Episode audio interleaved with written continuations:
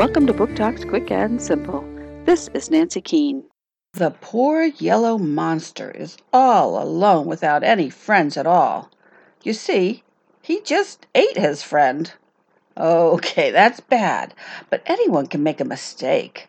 He's lonely and really wants a new friend. He asks everyone he meets, but no one wants to be his friend.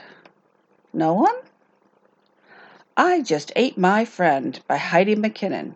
Simon & Schuster, 2018.